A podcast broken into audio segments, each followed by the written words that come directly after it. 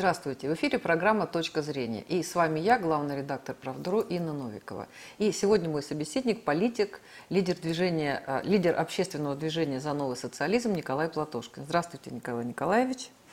Здравствуйте, Инна. Здравствуйте, уважаемые слушатели и зрители. Да, говорим, конечно, о внутриполитической а, и внутрипсихологической ситуации в нашей родной любимой стране. И давайте начнем а, с того, как вы видите ситуацию после а, выборов, как изменился расклад политических сил, как изменились настроения, а, изменились ли ожидания и оценки того, вот, вот этих выборов, к которым так долго готовились и так много всего красивого нам обещали. Ну, я не считаю, что они нам вообще ничего не обещали как раз в этот раз, потому что у них не было никакой программы впервые. Лозунги были такие, Единая Россия рядом, мы с вами вместе, знать, любить, понимать, ну и прочее, билиберда. Ну, а единственная их программа заключалась в том, что они дали каждому пенсионеру по 10 штук, а у кого пистолет по 15. Вот, собственно говоря, вся программа. Поэтому они ничего не обещали. И, собственно говоря, ничего выполнять, по-моему, не собираются. Оценки такие. Левые силы выиграли, бесспорно.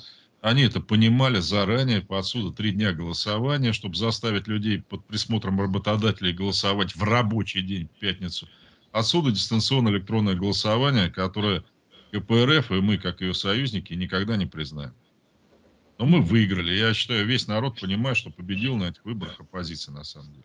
Ну, а, Николай Николаевич, весь народ понимает, что победила оппозиция, и, но тем не менее, а, вот если говорить о составе Думы, да? К сожалению, оппозиции досталось не так много мест, во всяком случае, существенно меньше, чем она того заслуживала по результатам выборов, будь бы эти выборы честными, так скажем, и, открытыми.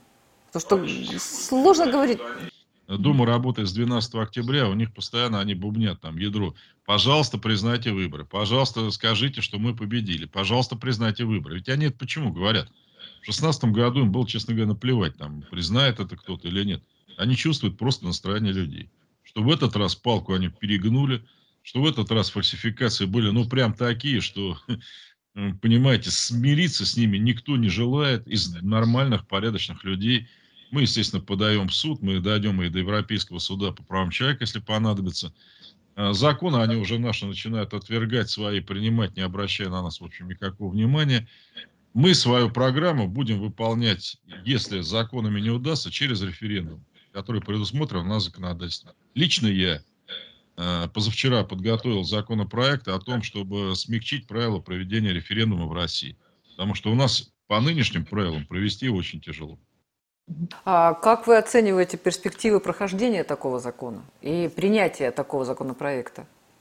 Вот вы знаете, чем Дума отличается от э, предыдущих? У нас вообще до этих выборов парламент был странный. Я как э, доктор исторических наук таких не знаю. Ну, обычно что такое парламент? Он выполняет, ну, какую функцию? Законодательную. Дает законы, да? Это везде, только не у нас. У нас большинство законопроектов в парламент вносит правительство. Правительство, не сами депутаты, а правительство.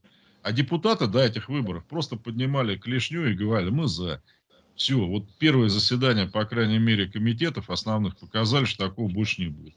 Идет жесткая дискуссия, обсуждение. Они к этому не привыкли. Они совершенно в ступоре от этого находятся. Э, аргументов у них никаких нет, поэтому они никаких обсуждений раньше и не допускали, а сейчас придется допустить.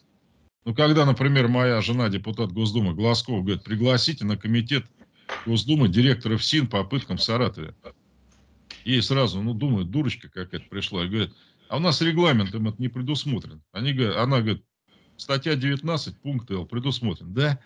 А, а может, ее на другой комитет, не на наш?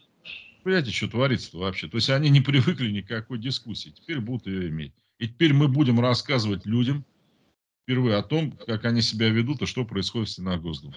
Я думаю, что это очень важно. Ну, э, на самом деле вы вот затронули очень болезненную тему, да, по поводу, там ведь не, не только Саратовская, там еще какая-то область, да. Вообще для нас был шок, когда депутаты а, а, большинством голосов отказываются в проведении а, парламентского расследования. При этом а, там только КПРФ и голосует за, ну и, и, и там мало кто из других депутатов, и а никакой нет аргументации, почему они отказываются. То есть вот... Э, э, парламентское расследование, опять же, пригласила, э, предложила моя жена Глазкова, которая сама заявила, что хотела бы заниматься в Думе, она в комитете по законодательству, конституционному строительству, прежде всего правозащитной деятельности, она это предложила. А что им крыть-то? Они просто проголосовали против, и все при такой аргументации, что ну есть же прокуратура, Следственный комитет, они разберутся, что вы там суетесь. Понимаете, хотя мы хотели провести парламентское расследование. Для чего? Не для того, чтобы только выявить конкретные факты. Их, я думаю, к сожалению, полно. А чтобы выявить причины этого всего. И попытаться сделать так, чтобы эти причины устранить. А они, знаете, нам что говорят? Ну, хотите директора ФСИН послушать? Ну, пригласите его на свою коммунистическую фракцию. Ну, то есть абсолютное раболепие перед правительством. И это законодательный орган, так называемый, понимаете? Ну, на самом деле, это правда, это то, за что просто стыдно как бы, людям, потому что а, вот этот человек, который предоставил документы, против него сейчас объявлено а, уголовное дело за то, что он неправомерно як, ну, как бы воспользовался информацией. И Матвиенко, а, я прошу прощения, а, Татьяна Москалькова, уполномоченная значит, по правам человека, она сказала тоже такую фразу, что вот он молодец, он герой, он такой замечательный, что его, он главный свидетель, его надо, значит, сюда как главного свидетеля. Но совершенно очевидно, что как только он появляется как главный свидетель, мы прекрасно понимаем, э, где он быстро окажется. При этом следом объявляется уголовное дело. Да, и мы тоже на это смотрим все и молчим. Вот вы как-то, ну не вы, а вот... Во-первых, мы не молчим. Э, ну, что касается Москалькова, я хорошо запомнил, когда к ней жена моя обратилась, когда я сидел под домашним арестом, что я без прогулок, меня в реанимацию отвезли. Она по сотруднику ответила так, ну пусть на балконе гуляет, нафига ему прогулки такой у нас э, полномоченный по правам человека. Конкретно, значит, мы вызвали генпрокурора все-таки. Генпрокурор придет 16 ноября э, в Государственную Думу для отчета. Мы сдали сегодня вопросы ему, э, наша фракция, по крайней мере. Они будут нелицеприятны и по делу. Дальше. Жена моя продолжает добиваться приглашения директора ФСИН Калашникова на комитет, на один, на второй, на пленарное заседание в Госдуму. Дальше. Мы подготовили несколько запросов уже этому директору ФСИН по фактам э, безобразий в колониях. Ну, например, одному заключенному голову отрубило э, в Пермской колонии. Мы отправили ему запрос Калашникову, директору ФСИН. Кто виноват, фамилия, должность, какие меры приняты, какие меры будут приняты для повышения техники безопасности в этой колонии. Мы с них не слезем у э, депутатов начинается завтра разъездная неделя. У меня жена хотела посетить уже колонию в Туве. Но, видите, объявили вот этот вот славный локдаун до 7 ноября. Все закрыто. Но, тем не менее, мы, а, мы начнем посещать колонии вместе с правозащитниками, с адвокатами. И будем бороться против э, любых нарушений прав людей, которые содержатся в местах лишения свободы. Но это одна из форм работы только. Ну, это одна из очень тоже важных сфер, но это одна из сфер, потому что нарушений прав человека, к сожалению, вот просто в любой сфере можно брать. И, а, ну, я, я так понимаю, если говорить про колонии, то ведь есть же общественные вот эти наблюдательные комиссии, которые и призваны, и созданы для того, чтобы а, наблюдать условия содержания и колонии, и следственных изоляторов, и предполагается... Вы знаете, опять, вот эти все славные комиссии, я за все не буду говорить. В одну из них тоже моя жена обращалась, когда сидел. Сказали письмо написать. Написала. Но меня уже выпустили 19 мая. Ответа мы так и не имеем от этой комиссии. А в некоторых комиссиях, извините, заседают какие-то свадебные генералы, ветераны этой же самой системы исполнения наказаний, которые, видимо, работают, видимо, по принципу ворон ворону, глаз не выклюет. Нет, у депутата Государственной Думы есть право прохода в любое учреждение – ну, я не знаю, как другие депутаты, а депутат Глазков этим правом будет пользоваться. Вот а, я, я могу ошибаться, но а, а, по новой конституции у Думы сейчас другие полномочия за то, что вот мы голосовали вот эти поправки. И вроде как вот когда Дума начала работать, она то есть, должна состояться отставка правительства, и все должны стать ИО а потом уже вот э, как бы заново будет формироваться правительство. Вот у нас это произойдет, э, почему это не, происходит? Что-то вы можете об Знаете, а почему э, председатель Госдумы Володин постоянно регламент Госдумы нарушает? Ему, например, запрещено комментировать выступления депутатов. Он это делает, и только вчера его КПРФ поставил на место. заявил, в регламент знаете, знаете, сидите и молчите, пока мы говорим. Товарищ был вообще, так сказать, по-моему, неприятно удивлен, что кто-то на регламент ссылается. Да, такое будет.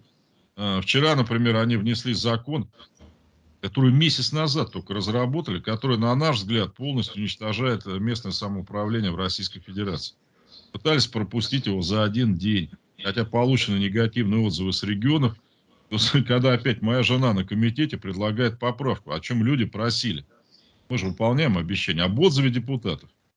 Мы детально прописали процедуру отзыва депутата после половины срока полномочий, подписи, сколько надо собирать и прочее. Ответ знаете, какой был? Такой, знаете, ступор говорит, а у нас же этого нет. Мы говорим, и что? Нет, будет.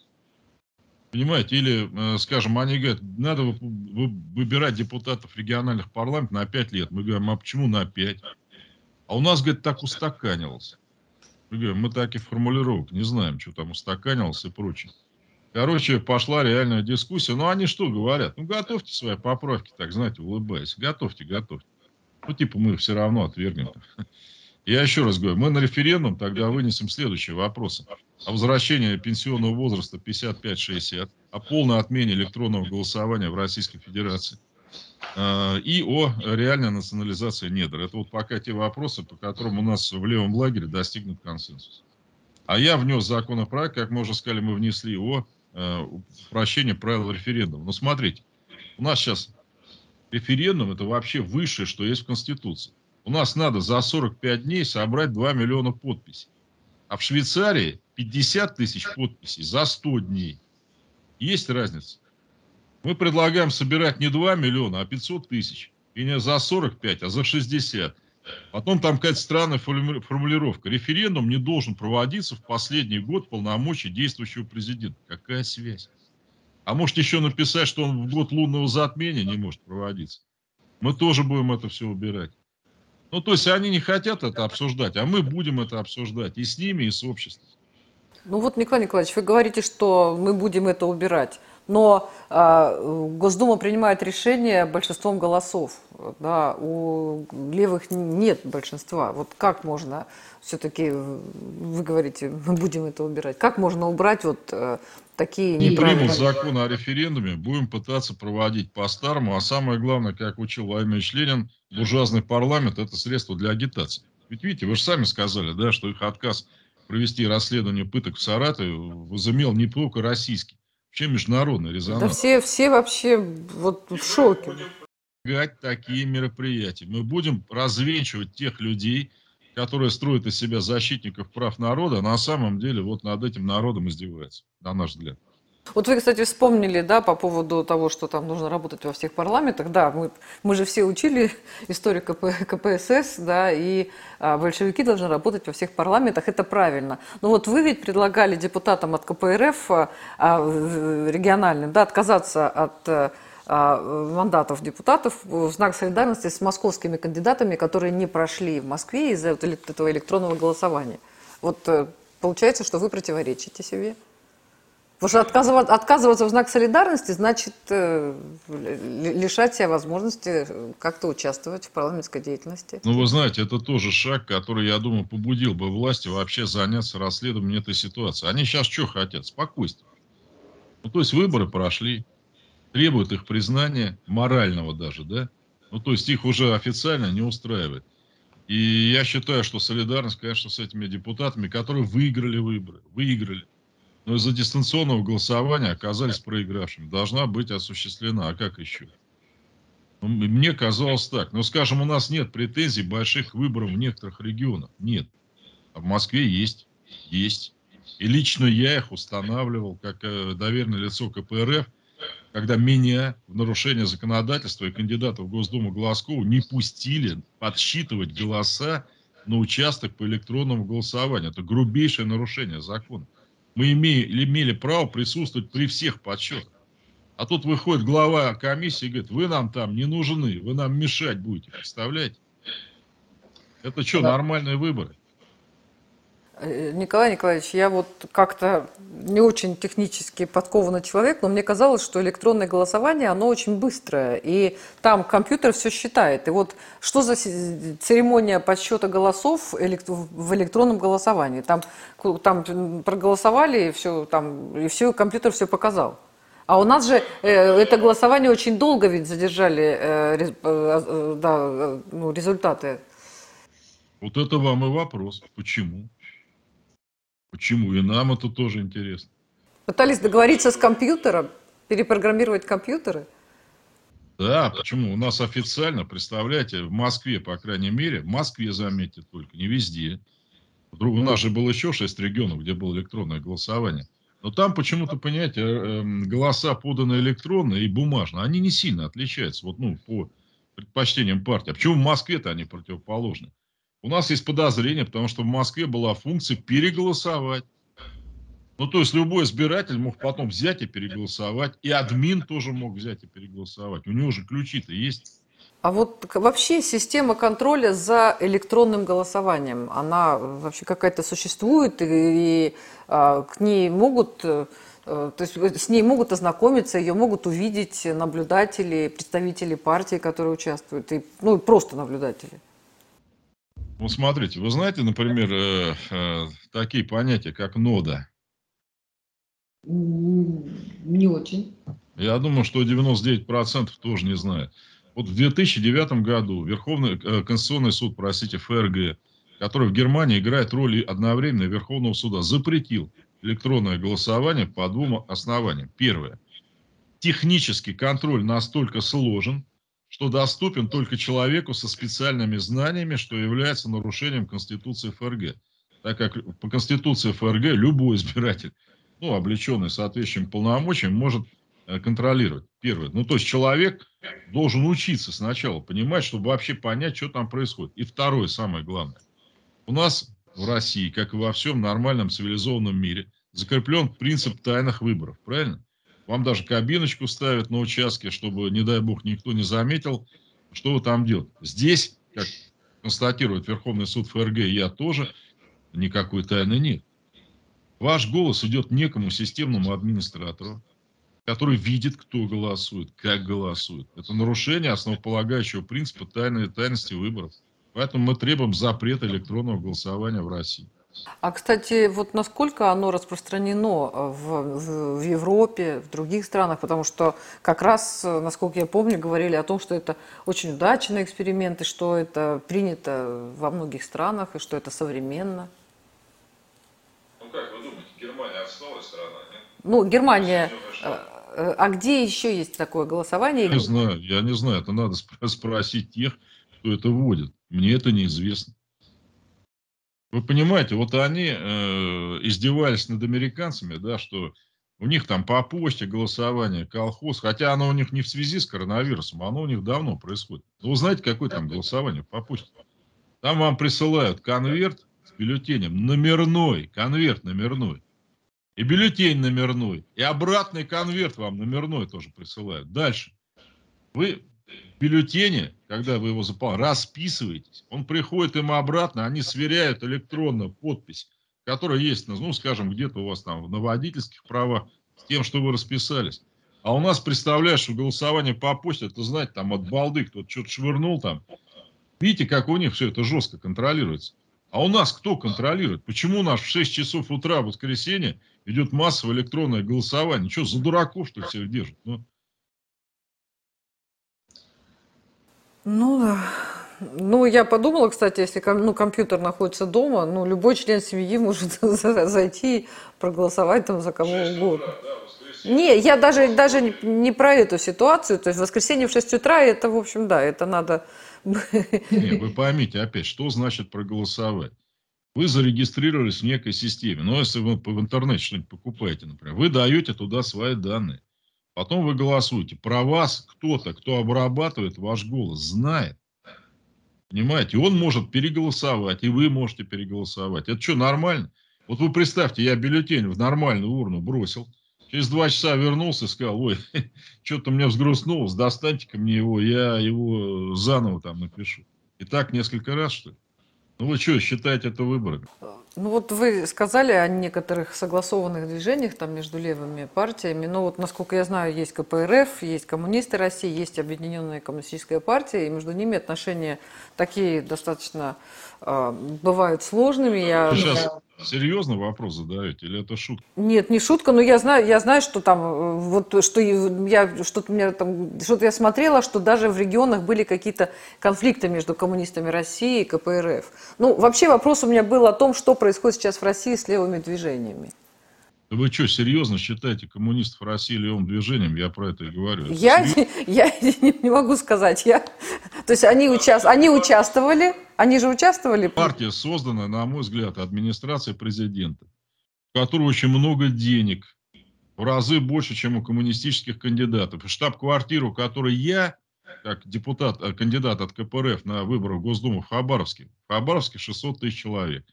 Я не мог найти там штаб-квартиру коммунистов России, мне сказали, что она находится в городской администрации просто. Mm-hmm. Ну что вы, вы, вы серьезно? Потом, понимаете, мы нашли людей там в Хабаровске, которые за деньги собирали, распространяли для них агитацию. Мы проследили, кто им платил деньги. Ну что, ну, ну как, вы, вы что? Ну, не, Николай Николаевич, я понимаю, что выборы, политика дело грязное, да, и вы помните, когда были там три кандидата с там этого Вишневского, там, своеобразного человека, но тем не менее они и внешность меняли, и фамилии меняли, и я понимаю, что были партии, которые специально создавались для участия в выборах, чтобы подтащить голоса, я все, я все это понимаю, конечно. Это не левое движение, я к этому. Если вы хотите спойлеров обсуждать, давайте их обсудим, я не против, но называть коммунистов коммунистов России левым движением, ну вы извините. Ну, ну извините. Я... Ну, они-то считают, что они левые, что они левые, что они там вполне так красиво. А вы не задумывались, почему, собственно говоря, спойлеры создаются только против КПРФ? Вот нет второй ЛДПР, нет второй справедливой России. Вот вы подумайте, кто это делает? И кто дает им деньги? Много денег. Кто это делает? Вот у вас есть какие-то так сказать, варианты, кроме... Как это? Меня, меня терзают смутные сомнения, как помните, как в фильме было сказано? А меня не терзают. Вы понимаете, они до чего дошли? Вот коммунисты России выдвинули человека, как мне сказали, в Мариэл, э, э, с, с фамилией, имя, отчеством отца этого кандидата. Вы понимаете, мы э, знаем, что в некоторых местах люди фамилии даже меняли, чтобы потом выступать на этих выборах, и чтобы люди их перепутали. И перепутали действительно очень многие. Это что, вот тоже выборы, что ли? Вы видели сами, вот э, хоть ну вы в Москве живете, да, вы в Москве да. вот, на встречах с избирателями видели представителей коммунистов России, хоть одного? Ну, где-нибудь там, я не знаю, может, листовки вам какие-то кидали в ящик. И не увидите. Да? Потому что до следующих выборов вы об этой партии, вот я вам гарантирую, ничего не услышите больше. Ну и что обсуждать это как левое движение? Ну, ну зачем? Ну, э, то есть, не-не, ну вы, я же вас спрашиваю, а вы же рассказываете. То есть, если говорить о левом движении, это только коммунистическая партия Российской Федерации. Да, ну и движение за новый социализм, просто других нет пока. Или, или вообще нет. Ну вот э, есть, а вот эта объединенная коммунистическая партия, они, видимо, не участвовали. Вы, а, вернее, не видимо, они не участвовали, но они есть там тоже. Не, ну понимаете, э, можно собраться в квартире, выпить водочки и назвать себя партией. Я же говорю о реальных силах. Вы сказали, левые силы. Вот силы это много людей, правда, там, которые на что-то способны, которые проводят там законные акции, еще. Вы про эту вот объединенную коммунистическую партию что слышали? Я, например, не знаю, кто ее лидер даже. Вы знаете? Ну, я не знаю, кто лидер. Я знаю, что там Дарья Митина, а, она член этой партии, да, и она очень активная такая, и я думаю, что если бы она прошла в, да, в Думу, это было бы, в общем, совсем неплохо. То есть у нее очень много очень... Сардана Аксентьева, которая косила под народного мэра, она тоже активно, она голосовала за кандидата Единой России Володина на пост председателя Госдумы. И вот сегодня только что новые люди, куда она входит, проголосовали за бюджет. Где повышается резко доходы, то есть э, ассигнование на силовые органы, снижается ассигнование на здравоохранение. Это оппозиция? Ну, там уже как бы некуда, тут этим повышать, не повышать некуда, а снижать э, расходы на здравоохранение уже, по-моему, куда-то тоже совсем некуда, потому что там уже ниже... Вы люди, понимаете? Которые втирали всем очки, что они оппозиция, что вот это все старье в Госдуме надоело. Они голосуют как ЛДПР вместе с ядром, знаете, как по команде. Уже не первый раз. Но ЛДПР на самом деле всегда правильно голосовала, как положено, как велено. То есть они, чтобы они не говорили, а голосовали всегда. А вы, кстати, спросите, вот если к вам новые люди придут, а почему пол их фракции голосовала против парламентского расследования попытки? Мне вот интересно. Ну, вот это, мне кажется, это та ситуация, да, а, ну, которая должна объединять вот э, партии самого разного там толка, самого, там, со самых разных, там, слева, справа, там, сверху, откуда угодно, потому что это очевидно нарушения, которые должны быть расследованы. Вы сказали объединять партии. Вы что, их партиями считаете? Это а... проекты, которые курируются. Из Нет, я, я говорю не про, я говорю, что вот если говорить о парламентском расследовании, это должно было объединить, э, эта тема должна была объединить и Единую Россию, и КПРФ, и ЛДПР, и всех остальных, потому что это очевидно грубейшее нарушение всех там законов, Конституции, все, что есть, и депутаты обязаны были все-таки э, действительно э, инициировать и проголосовать, и принять там какой-то, то есть они должны были заявить о том, что а, это должно быть расследовано. Независимо от того, это Единая Россия или еще кто-то. Может, я очень наивна. Нарушение жанра к вам вопрос. А что же они не проголосовали по-вашему? Вот и объединились. Ну, мы уже, я уже говорил, что это там даже не было представлено никакой аргументации, почему они этого не сделали. Но, ну, а но... вы как думаете? Нет, я, я, ну, я, честно говоря, что, думаю, что взгляд... СИН вряд ли является самостоятельной в данном случае структурой. И вот... Причем тут СИН-то? Почему парламентские партии, если вы их партиями считаете, почему они за расследование не проголосовали? Причем тут СИН? СИН пригласили бы. А что же они отказались их приглашать, вот по-вашему? Вы говорите, что они там должны сплотиться. Я вам говорю, что, на мой взгляд, оставив все партии, кроме КПРФ, в той или иной степени выполняют указания властей. Вот и все. Им сказали, не надо так голосовать. Они... Я понимаю, почему им сказали, но а, власть, наверное, должна была... А, то есть они очень бледно сказали, и Песков там что-то сказал, что ну если это так, там надо смотреть. То есть а, власть должна была продемонстрировать все-таки жесткое неприятие таких фактов, а, даже если там, ну вы улыбаетесь. А, даже я не могу сказать, кто там к чему причастен, но промолчать и там сказать, там, голосуйте вот так, не должны были. Потому что люди это увидели и запомнили, накрутили, намотали себе на ус. Они считают так, мотайте вы себе хоть на 100 усов.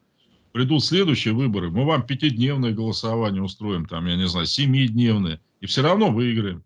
А вы продолжайте мотать на все усы, которые встретите.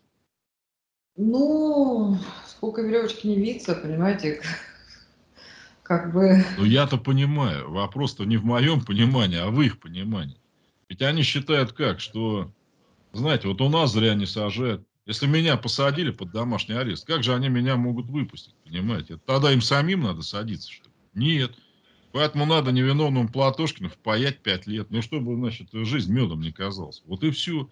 А вы говорите, а почему они так думают? Да потому вот именно, что считают, что им все позволено. Все. Вы сказали, что, то есть, по, ну, по вашему мнению, вот левая партия это вот это КПРФ единственная, ну, да, не на данный момент. Не, нет, Объединенная коммунистическая партия. Может, она и есть. Но если там 10 человек состоит, ну или 20, ну, ну, ну что, партии будем называть? Ну, тем не менее, тем не, тем не менее, я очень уважаю. Я, я знаю одного из членов этой партии, да, которую я считаю очень очень хорошим, полезным, профессиональным таким политиком. А, но э, если говорить, я почему начала говорить по поводу КПРФ, ну, Геннадий Андреевич, э, как и, как и Владимир Вольфович, да, ну, уже, в общем, с большим политическим опытом, и, в принципе, идут разговоры о его отставке, и там каких-то людей называют. Отставки, ну, по возрасту уже там здоровье, наверное, не то, ну, в общем, сколько лет-то он, да, там, Э, возглавляет партию. И вот э, разговоры о преемниках, э, да, вот что-то вы можете сказать по поводу возможной отставки и возможных преемников? Ну, я, честно говоря, об его отставке не слышал, хотя, в общем, я с ним разговаривал, когда там, на, на позапрошлой, по-моему, неделе, участвовал в работе пленума их 23 октября. Чего-то такого я не слыхал. Ни про отставку, ни про омоложение. Преемник, ну, если он уйдет в отставку, который устроил бы нас, у меня есть. Фамилию называть не буду, потому что его сейчас заклюют тогда сразу. А вообще предпочтение, конечно, у нас, как у союзников КПРФ, существует. Ну, у вас есть, а Геннадий Андреевич говорил что-то о том, что у него есть э, какие-то кандидаты, либо согласился с вашим кандидатом? Нет, он говорил, он этих кандидатов называл, правда, несколько он их называл. Он называл Афонина, это его первый заместитель, он называл Новикова, он у них занимается агитацией, пропагандой, это его просто заместитель, не первый. Он называл даже Марию Прусакову, это глава Алтайского отделения КПРФ, она избрана, кстати, в Госдуму сейчас. Как и моя жена, она от Алтая тоже. Моя жена прошла по спискам от Алтая, мы там взяли очень много голосов, 30%. Это реально, кстати, что мы должны были взять по всей стране, если бы выборы прошли нормально. Да? Поэтому, ну вот, называл таких, предположим, да. Я думаю, что из этих людей, я бы еще там назвал две-три фамилии, выбор преемника и будет происходить. Вы э, сказали, вот вы ну, там общаетесь с Геннадием Андреевичем и общаетесь тоже какое-то мнение, высказываете как партнеры КПРФ, да? Ну вот ваше движение называется «За новый социализм». А что такое новый социализм? Это новый социалистический проект, потому что старый у нас, к сожалению, потерпел крах в 91 году, я подчеркиваю слово «к сожалению». Соответственно, новый социализм берет в себя все лучшее, что было в советское время, с поправкой на новые времена, которые проистекают сейчас. Если просто, это будет новое здание НЭПа. Контрольные рычаги в руках государства с допуском частной инициативы в мелком среднем бизнесе. Вот все. И полная демократия в стране. Но я вам уже говорил, отзыв депутатов всех уровней отзыв президента и по, по истечению полсрока полномочий, запрет занимать любому депутату своей должности более двух сроков подряд, выборность судов населением с возможностью их отзывы тоже, да. Так что у нас и общая демократическая программа очень сильная. Закон о выборности судов наше движение представит э, в конце следующего месяца. Он разрабатывается сейчас в специальной рабочей группе. Вы сказали о том, что предполагаете запрет депутатам да, э, иметь вот депутатский мандат более двух сроков подряд.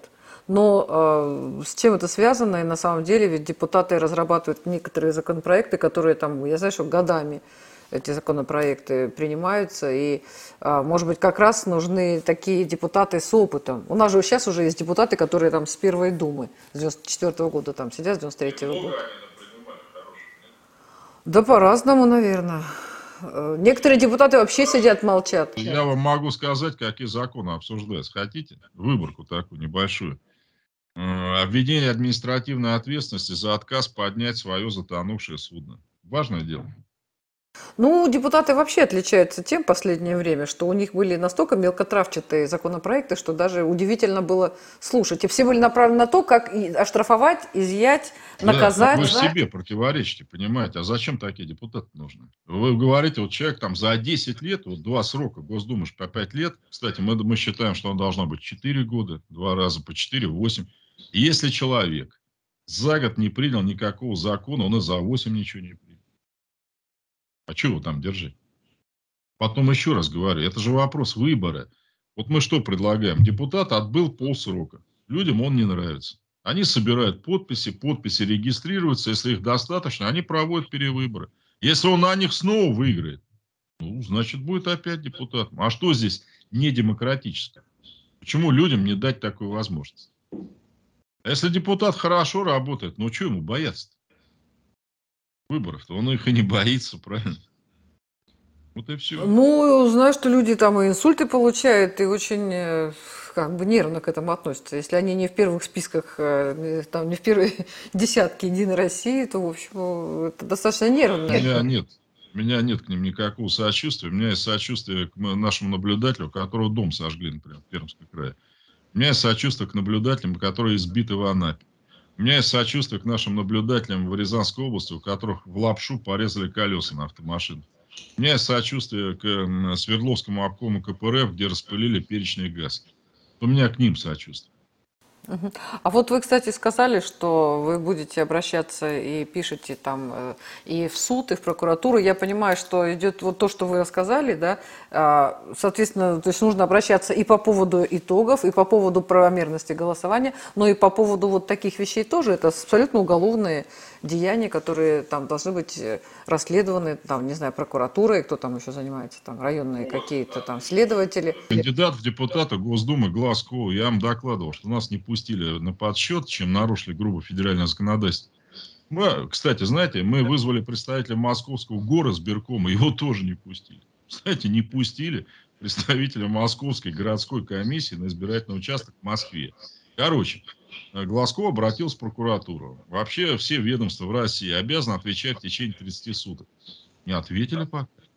Дальше. Наш кандидат в Рязанской области Струков обратился к главному военному прокурору России.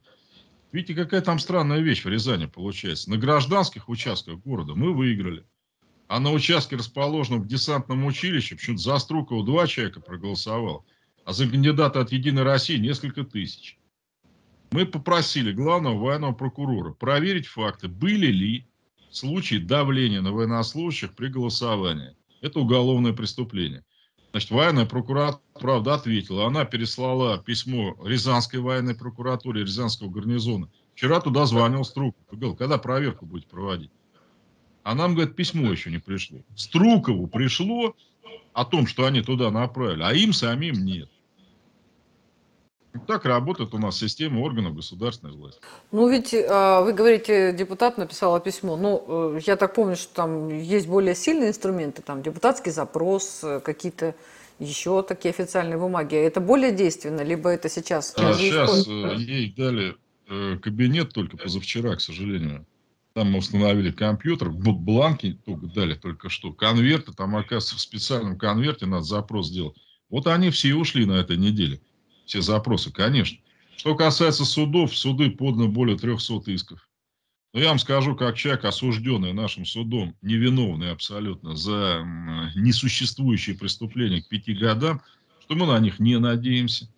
Мы будем обращаться в Конституционный суд, а здесь, получив отказы от наших судов, обратимся в Европейский суд прав человека. К сожалению, другого пути у нас нет.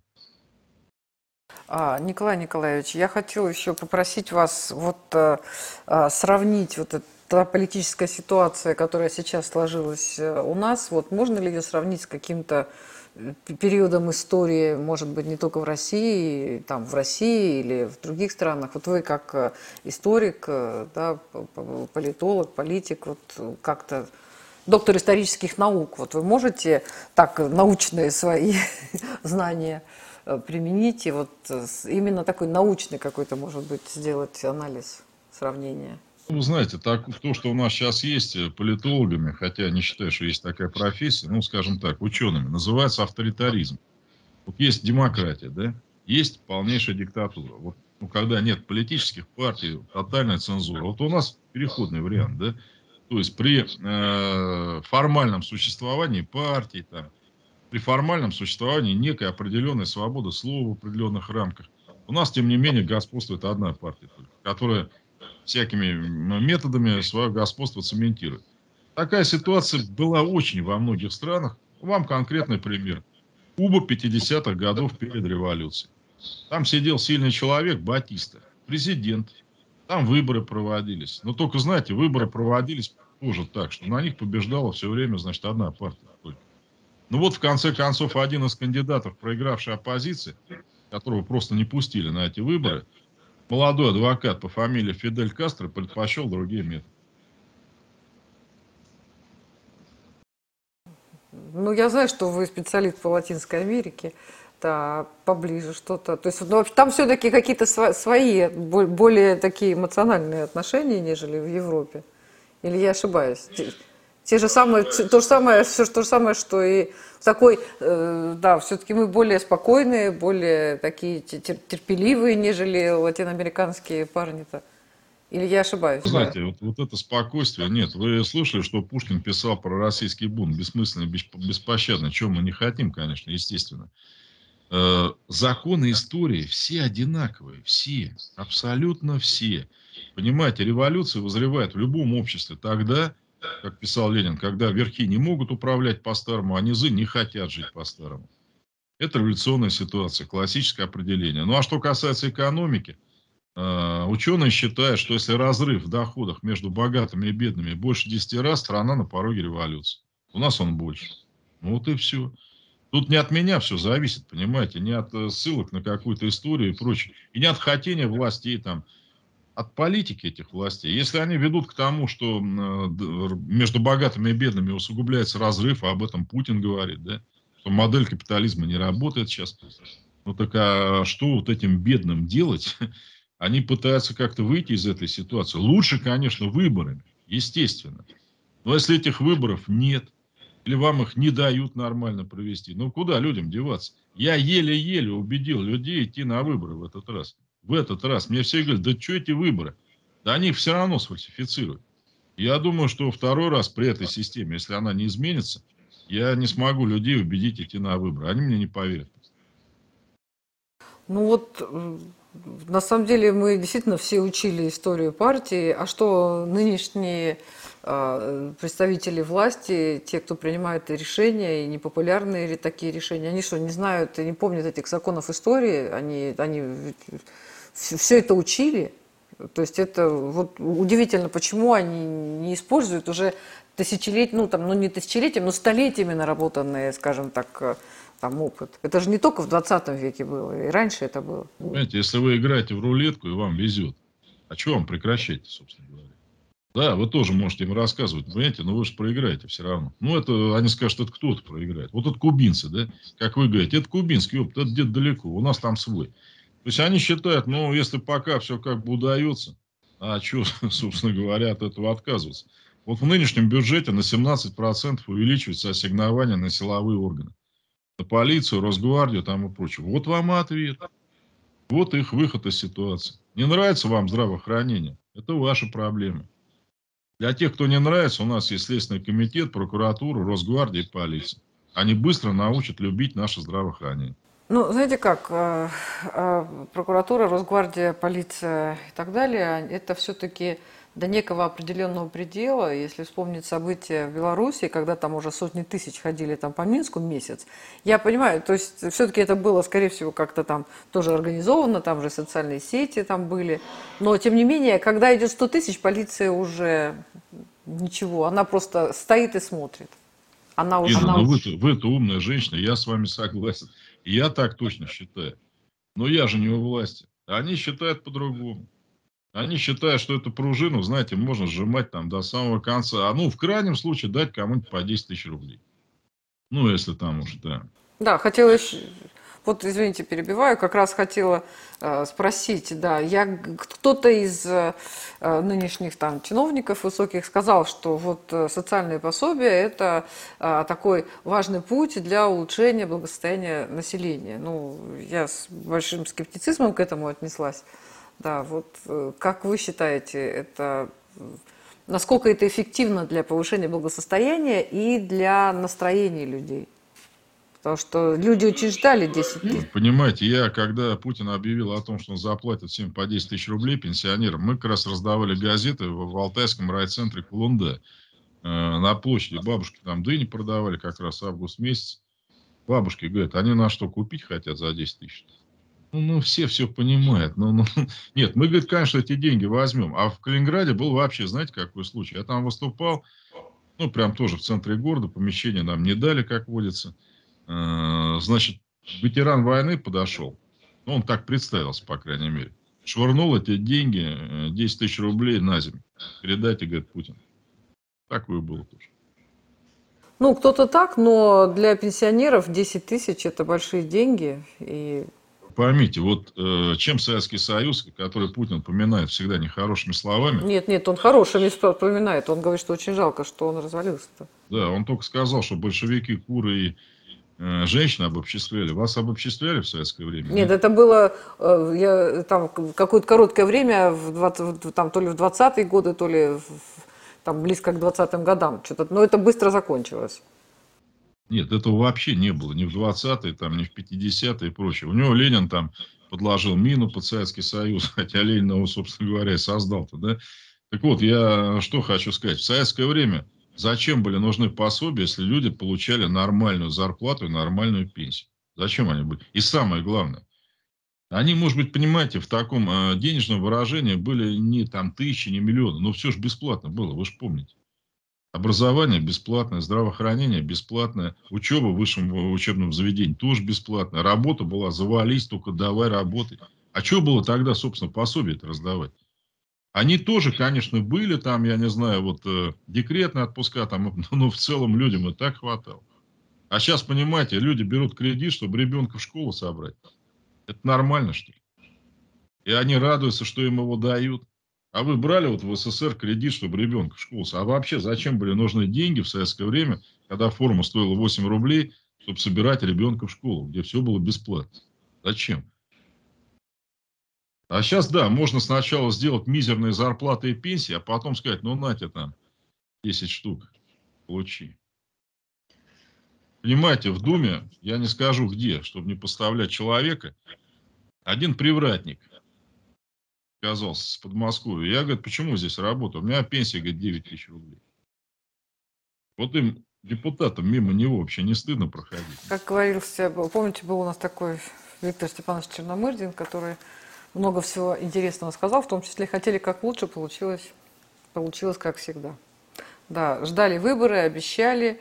А, Причем, кстати, проголосовали законопроект об ответственности за невыполнение обещаний, то есть это тоже прокатили. Вот. Но были обещания, даже вот я тут вспоминала недавно, я видела где-то в, в районе Домодедовской, а, там было, был плакат от ну, «Чек из Единой России. Бесплатные лекарства всем пенсионерам». Я подумала, ну вот высоко берет товарищ, да, и, и ничего ему за это не будет, к сожалению. Вот. Можно написать... Потому что, чтобы ему за это что-то было, надо большинство иметь в Государственной Думе. Да, у нас его нет, а сама Единая Россия себя родную наказывать, естественно, не станет. Понятно. Да, ну, все-таки хочется, да, на какой-то позитивной ноте закончить наш с вами разговор. Не знаю, судорожно пытаясь что-то придумать хорошее, что все-таки там правда восторжествует. Ну вот, может быть, у вас есть какие-то идеи? Давайте я что-нибудь хорошее скажу. Скажите что-нибудь хорошее, да. Да, я от всей души, а что бы мне ни говорили лица, не занимавшие какие угодно должности, я от всей души поздравляю наших уважаемых слушателей и зрителей с очередной годовщиной Великой Октябрьской социалистической революции 7 ноября, выдающегося события всей мировой истории, когда человек впервые стал человеком. А между прочим, завтра день рождения комсомола. Отлично, Инна. И с этим мы тоже, естественно, всех от души поздравляем. Да, спасибо большое. Это была программа «Точка зрения». И наш гость, политик, лидер общественного движения «За новый социализм» Николай Платошкин. Спасибо, Николай Николаевич. Спасибо вам за приглашение. Спасибо.